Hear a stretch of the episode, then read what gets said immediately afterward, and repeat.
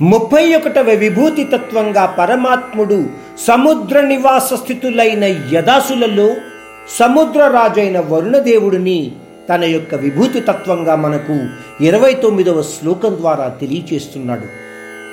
ఋగ్వేదంలో వరుణదేవుడి గురించి అంటే చాలా ముఖ్య దైవత్వ రూపంగా వివరింపబడి ఉంది. అంతేకాకుండా స్వర్గాన్ని భూమిని గాలిని సృష్టించిన సృష్టికర్తగా కూడా వరుణదేవుడి గురించి అనేక గ్రంథాలలో చెప్పబడుతుంది. ఈ బ్రహ్మాండం మొత్తములోనూ వరుణదేవుడు వ్యాపించి ఉన్నాడు అని కూడా చాలా గ్రంథాలలో మనకు కనబడుతూ ఉంటుంది. సముద్రాన్ని నదులను కూడా వరుణదేవుడు నియంత్రిస్తూ ఉంటాడు అని మనకు కనబడుతూ ఉంటుంది. కశ్యపుడు మరియు అతిథులకు పుట్టినవాడిగా వరుణదేవుడు చెప్పబడతాడు.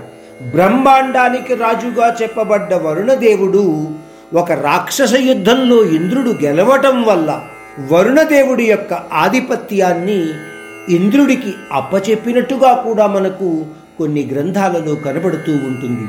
అందువలన పరమాత్ముడు వరుణదేవుడి యొక్క గొప్పతనాన్ని మనకు తెలియచేస్తూ తన యొక్క విభూతి తత్వంగా మనను గుర్తించమని చెబుతున్నాడు.